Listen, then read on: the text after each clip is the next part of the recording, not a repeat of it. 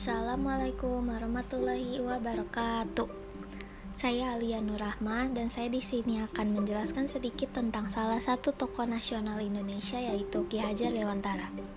Yang pertama, Ki Hajar Dewantara itu nama aslinya adalah Raden Mas Suwardi Suryaningrat. Beliau lahir di Paku Alam pada tanggal 2 Mei 1889 dan meninggal di Yogyakarta pada tanggal 26 April 1995 di umur sekitar 89 tahun.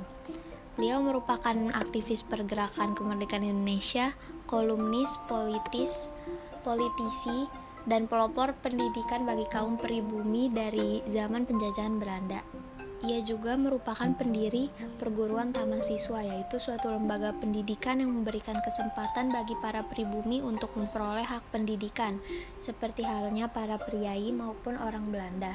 Tanggal kelahiran beliau itu sekarang diperingati di Indonesia sebagai Hari Pendidikan dan bagian dari semboyan ciptaannya adalah Tutwuri Handayani yang sekarang menjadi slogan Kementerian Pendidikan Nasional Indonesia. Jadi awal pergerakannya itu adalah ketika dia berdirinya Budi Utomo pada tahun 1908. Ki Hajar Dewantara ini sangat aktif di seksi propaganda untuk menyosialisasikan dan mengunggah kesadaran masyarakat Indonesia terutama rakyat Jawa pada waktu itu mengenai pentingnya persatuan dan kesatuan dalam berbangsa dan bernegara. Suwardi ini menjadi anggota organisasi Insul Insulinde, yaitu suatu organisasi multi etnik yang didominasi kaum Indo yang memperjuangkan pemerintahan sendiri di Hindia Belanda atas pengaruh Ernest Dekker. Karirnya itu diawali ketika dia melanjutkan sekolah di Stovia atau sekolah dokter Bumi Putra tapi tak sampai tamat karena dia sakit kemudian ia bekerja sebagai penulis dan wartawan di beberapa surat kabar pada masanya itu Ki Hajar Dewantara tergolong sebagai seorang penulis yang handal dan tulisan-tulisannya itu sangat komunikatif dan tajam sehingga karyanya sangat terkenal pada saat itu Kemudian sewaktu-waktu itu pemerintahan Hindia Belanda itu berniat mengumpulkan sumbangan dari warga termasuk pribumi untuk perayaan kemerdekaan Belanda dari Prancis. Dan akhirnya timbul reaksi kritis dari kalangan nasionalis termasuk dari Suwardi. Kemudian ia menulis satu untuk semua tetapi semua untuk satu juga.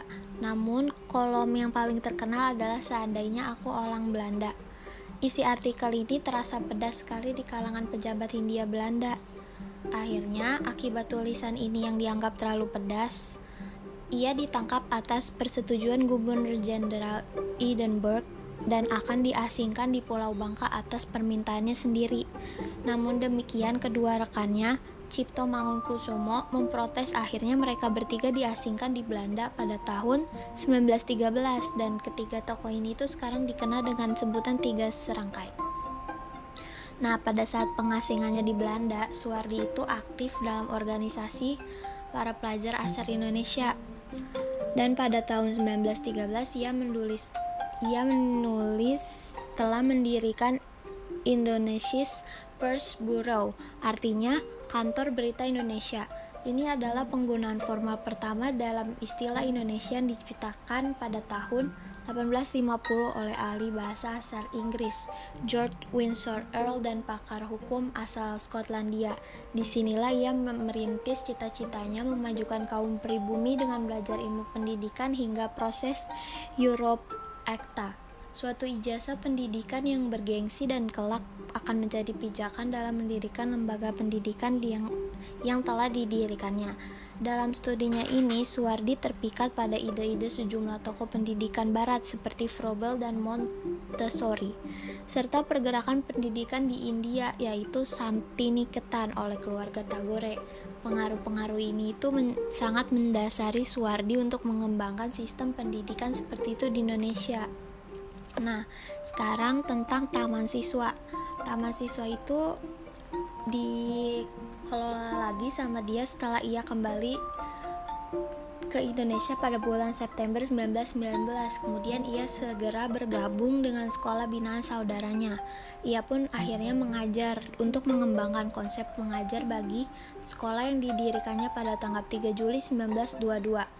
Perguruan Nasional Taman Siswa ini ketika kira-kira dia genap sekitar 40 tahun, ia mengganti namanya menjadi Ki Hajar Dewantara dan ia tidak lagi menggunakan gelar kebangsaan di depan namanya karena awalnya dia menggunakan gelar kebangsaan. Hal ini dimaksudkan supaya ia dapat bebas dengan rakyat baik secara fisik maupun jiwa.